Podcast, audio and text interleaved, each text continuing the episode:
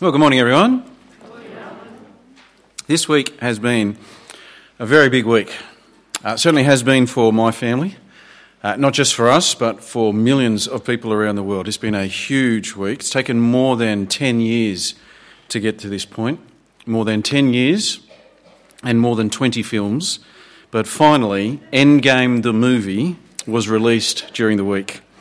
Uh, Endgame is a huge climax to more than 20 superhero movies that have come before it, each one building on the one that comes before, each one providing another piece of the puzzle, and finally, the movie that would bring it all together was released. Uh, during the week, my kids learnt the theme music so that they could play it on their instruments. We rewatched older movies so that we could make sure we were up on what has come before. We've been talking about it. We've been making predictions. Catherine has been rolling her eyes. it has been a big week for all of us. Now, look, even if you're not into the Marvel movies, uh, we all know that feeling of anticipation, don't we? You know, that build up of expectation. Uh, you're waiting for the bride to finally arrive. You're sitting in the doctor's room uh, waiting for your name to finally be called out. You've bought something really cool off eBay and you've got to wait until finally your package arrives. Uh, for me and the kids, this last week was 10 years in the making, 10 years in the waiting. Endgame for us was a really big deal. This morning, uh, we are starting a new teaching series in the book of Matthew, and Matthew wants us to know that the coming of Jesus Christ, it's a really big deal. Before Christ came, a very long build up, a long waiting time, anticipating when he would finally arrive. And Matthew wants us to know that the wait is finally over. The Christ has finally come. And so this morning, as we look at these opening chapters, we're going to be reminded of the significance of Jesus. We're going to be reminded of why we would make much of Christ in our own lives because he really is such a big deal.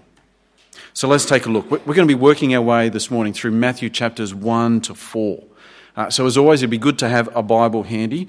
Just as important, it would be good to read ahead during the week. Uh, there's no way we can look at all of the chapters in detail here. Uh, but for now, for this morning, we're going to start with Matthew chapter 1 and verse 1. And from his opening words, Matthew wants us to know that Jesus is the Christ. So, verse 1 of chapter 1. Matthew starts his book about Jesus this way a record of the genealogy of Jesus Christ, the son of David, the son of Abraham. Matthew's book, no surprise, it's all about Jesus Christ. And to introduce us to who he is, Matthew records his family tree. So as you scan your eye down from verse 2, you're going to see a whole bunch of names begins with Abraham, then you've got Isaac, Jacob, Judah, Perez, and on and on the list goes. But in verse 1, Matthew singles out two names out of all the 40 odd that are going to come. He singles out two, Abraham and David, as being particularly significant. And that's because God made massive promises to Abraham and David. So, about 1800 years before Jesus, God promised Abraham that he was going to bless the entire world through someone from Abraham's family. This promise is then repeated, but made even bigger with David. David's about a thousand years before Jesus, and God said to David that this promised one that would come was going to come from his family line.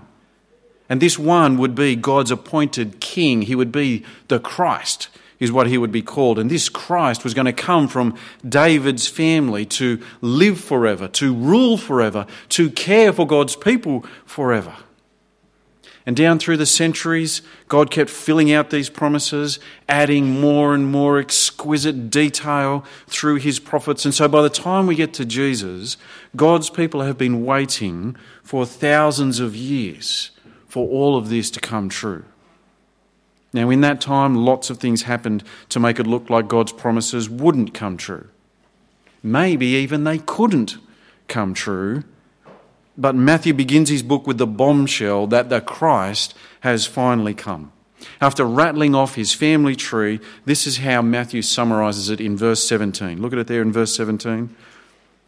Thus, there were 14 generations in all from Abraham to David, 14 from David to the exile, and 14 from the exile to the Christ. This is how the birth of Jesus Christ came about. So, Matthew's book, it is all about Jesus, the Christ, the long awaited. Oh my goodness, he's finally here. I never thought he would come, but look, there he is, Jesus, the Christ.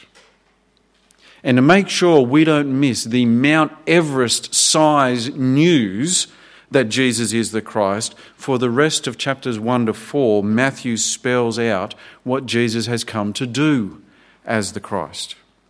And the way Matthew highlights it for us is by recording the words of angels so, heaven sent messengers making their big announcements about the Christ. It's one way of making a point. To reinforce things, Matthew also drops in words from God Himself, quotes from the Old Testament. And Matthew does all of this so that we will feel the weight of just how big a deal Jesus is. So, what we're going to do now is we're going to quickly work our way through chapters 1 to 4 looking at anything that God or the angels say about Jesus. And the first thing that Matthew wants us to know about Jesus being the Christ is that he has come to save. And this was made very clear right even before Jesus was even born. So you know the story, I'm sure. His mum, Mary, is found to be scandalously pregnant. Uh, Joseph, the supposed dad, uh, he decides to break off the impending wedding, but an angel comes to let them both know that something very big is going down with the baby that's on the way. So look at it now there from verse 20. Verse 20. But after he, that's Joseph, after he'd considered this, an angel of the Lord appeared to him in a dream and said, Joseph, son of David, do not be afraid to take Mary home as your wife because what is conceived in her is from the Holy Spirit. She'll give birth to a son, and you are to give him the name Jesus because he will save his people from their sins. That is very big news. And so God sends a very big messenger. The angel declares that Jesus, as the Christ, will save his people from their sins. Now, that is very big, very good news. Because God's very clear to us that we are all sinners. We've all broken off whatever relationship we might have had with God. Our sin, our rejection of God means we've made ourselves God's enemies. You get in trouble with the law here in Dubbo, that's bad enough. But to put ourselves on the wrong side of God Almighty, you know, we've got to be kidding. But God's very clear, it's what we've all done. We've all failed to treat God as God. We've all happily gone about our own lives, doing our own thing, deciding for ourselves what we're going to do with our lives. We've all left God out of the picture, gone on with, his, with life as if He's not there. Problem is, He is there. I can pretend all I like that police, judges, and jails don't exist.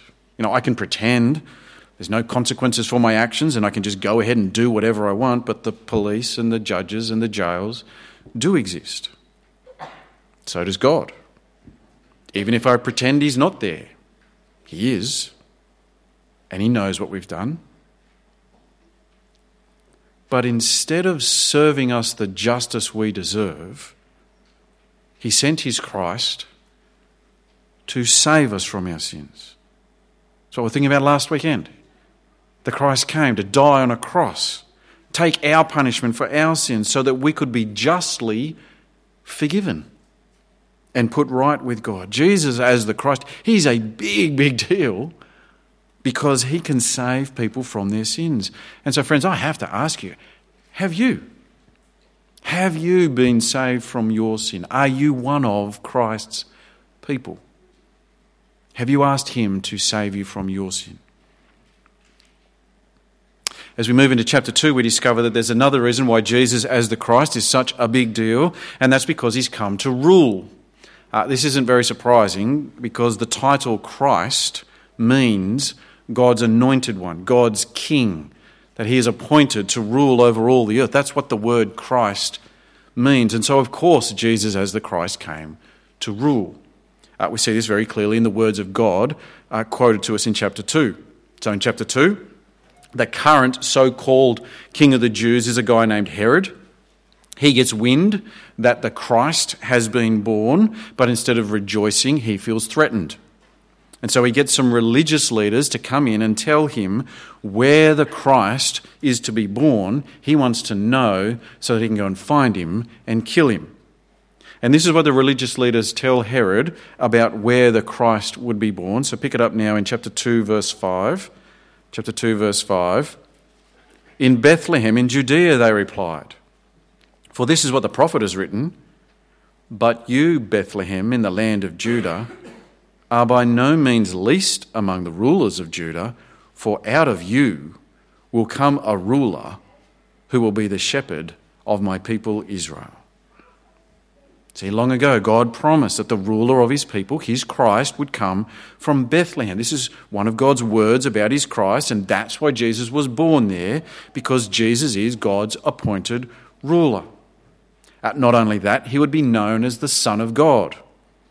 Again, it's a title that comes with authority. And this is dropped in by Matthew, again, by reminding us of some of God's words about his Christ. So when Herod finds out that Bethlehem is the birthplace of the Christ, he orders for every boy in Bethlehem under two years old to be slaughtered. But an angel warns Joseph about it, so he does a runner and after being warned by the angel, skip down now to verse 14. Verse 14 So he, that's Joseph, so he got up, took the child and his mother during the night, and left for Egypt, where he stayed until the death of Herod. And so was fulfilled what the Lord had said through the prophet Out of Egypt I called my son. Uh, those words from the prophet, Out of Egypt I called my son, were originally said of the nation of Israel. Uh, Israel was the ones, they were the one that God called out of Egypt. But Matthew here uses those words from God to refer to Jesus. Jesus is the Son of God. Uh, God will say the same thing again over in chapter 3. Jesus is baptized, and as he comes up out of the water, God calls out from heaven, saying, This is my Son you see, Jesus is the true Son of God, the true ruler. He is the Christ. And so by the time we get to the end of Matthew's book, we're going to hear Jesus declare these famous words All authority in heaven and on earth has been given to me.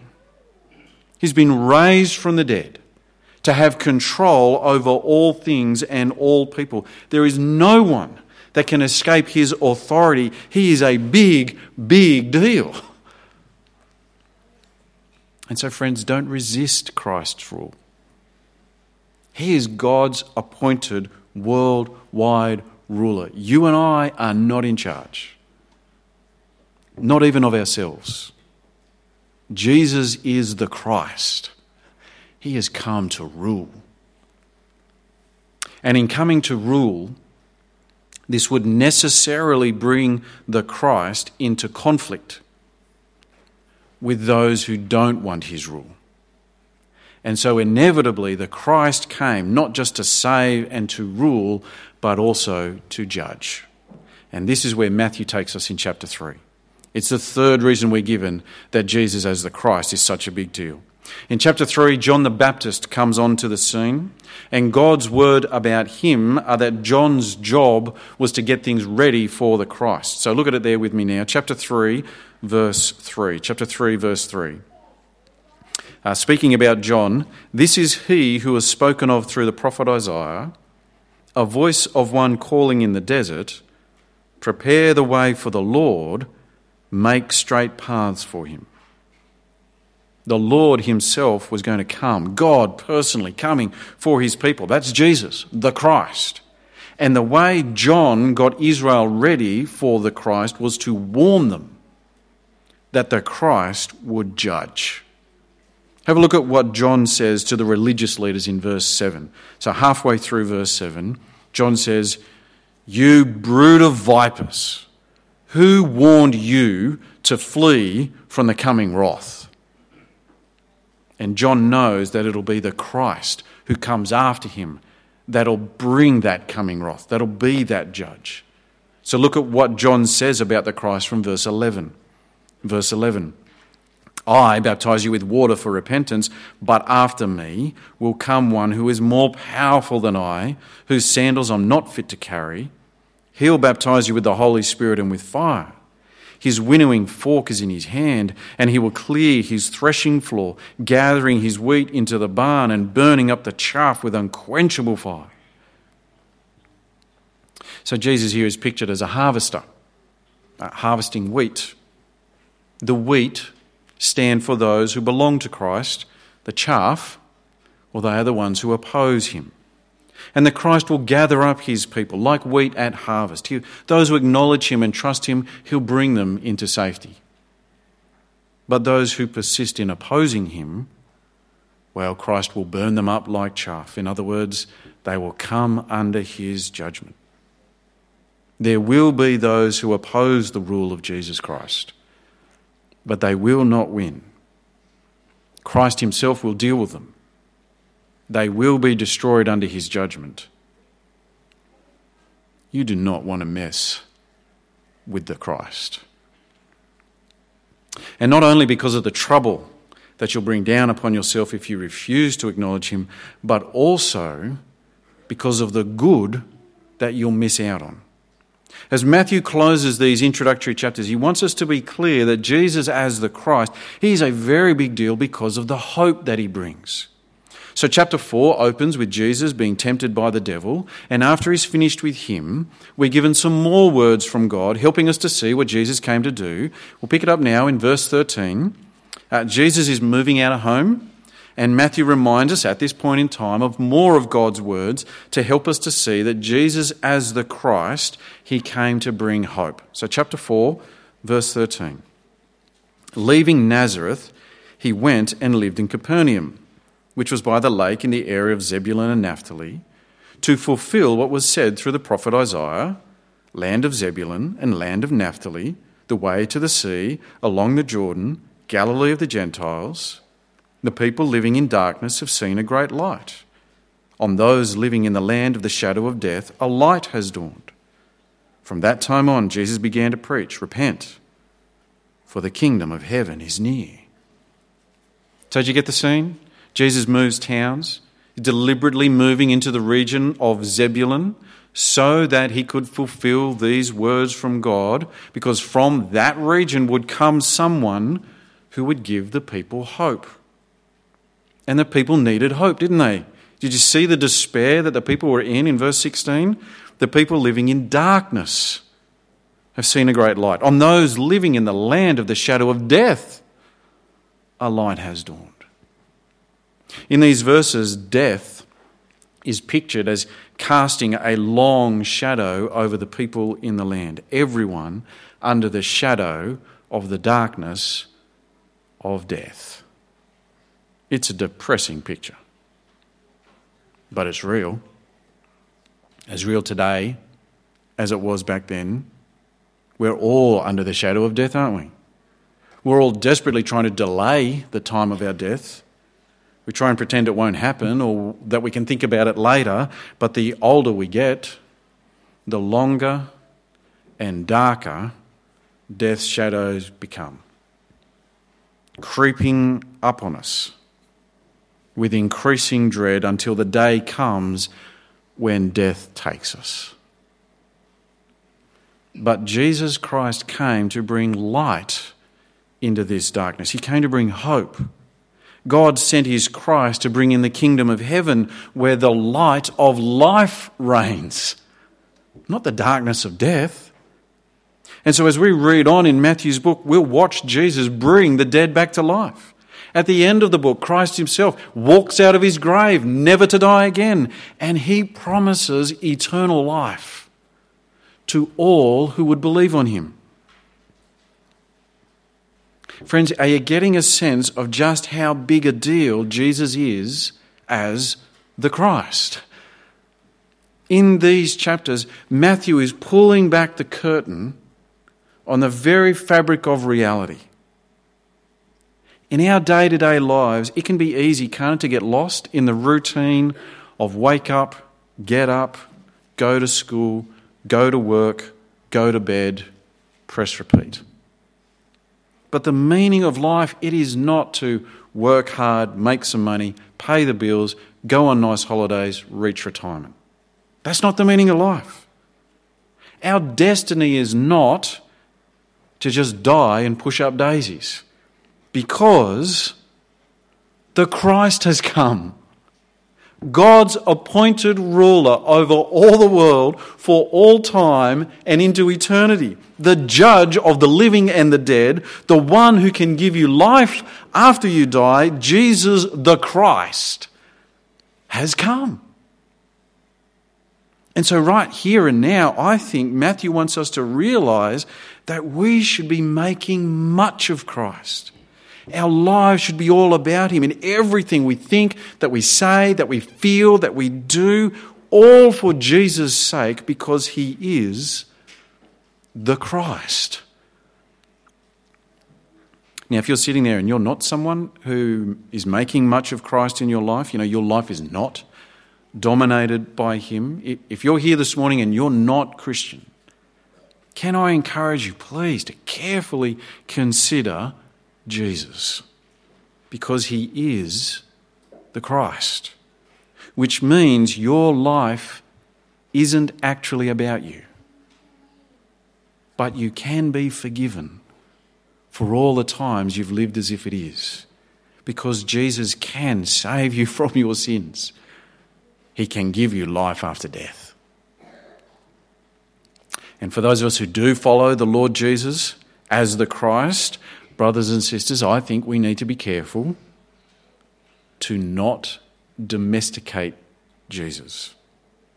Let's be careful not to put Jesus in a nice, neat little box that we can handle. You may have been living with Jesus as your Lord for decades, and that is a wonderful thing.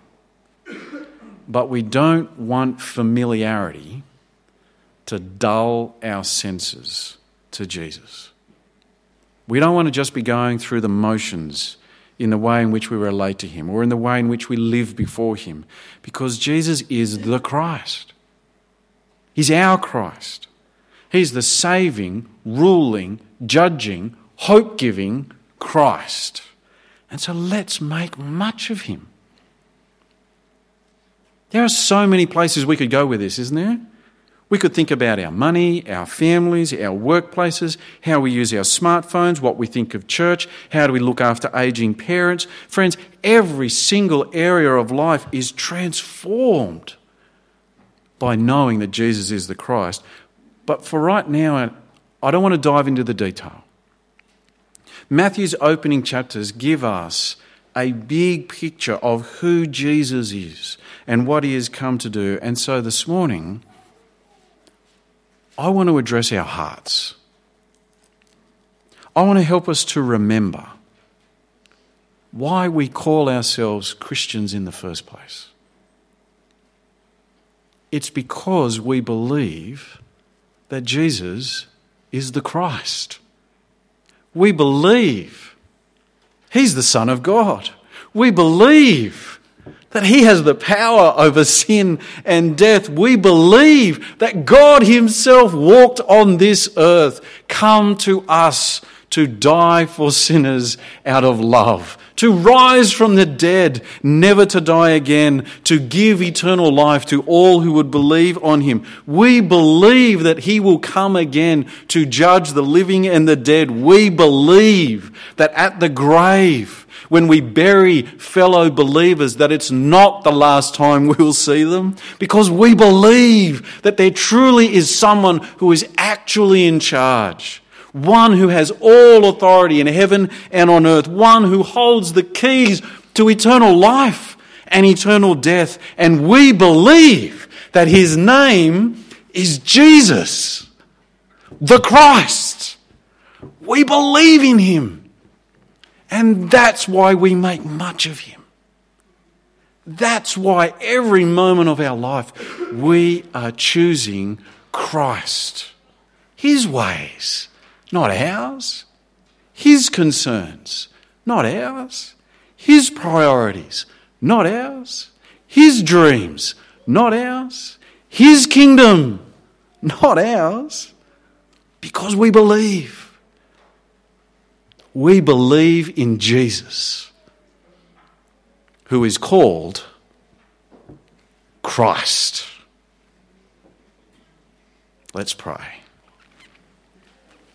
Heavenly Father, we acknowledge your Son, the Lord Jesus, born in Bethlehem, grew up in Nazareth, moved to Capernaum. We believe in your Son as the one raised from the dead, the Lord and Christ. And we pray, Father, that you would give us such deep and settled conviction that in everything and every moment of our lives we would gladly live for Him who is our God and Saviour. Please, Father, help us with this. Give us the strength of character and mind and will that in every situation and in every moment we would gladly choose Christ. And we ask it for His glory, for His honour, and in His name. Amen. Brothers and sisters, our last song helps us to remember that Christ came, the one with His kingdom uh, we'll stand, we'll sing, and then, friends, please join in some morning tea.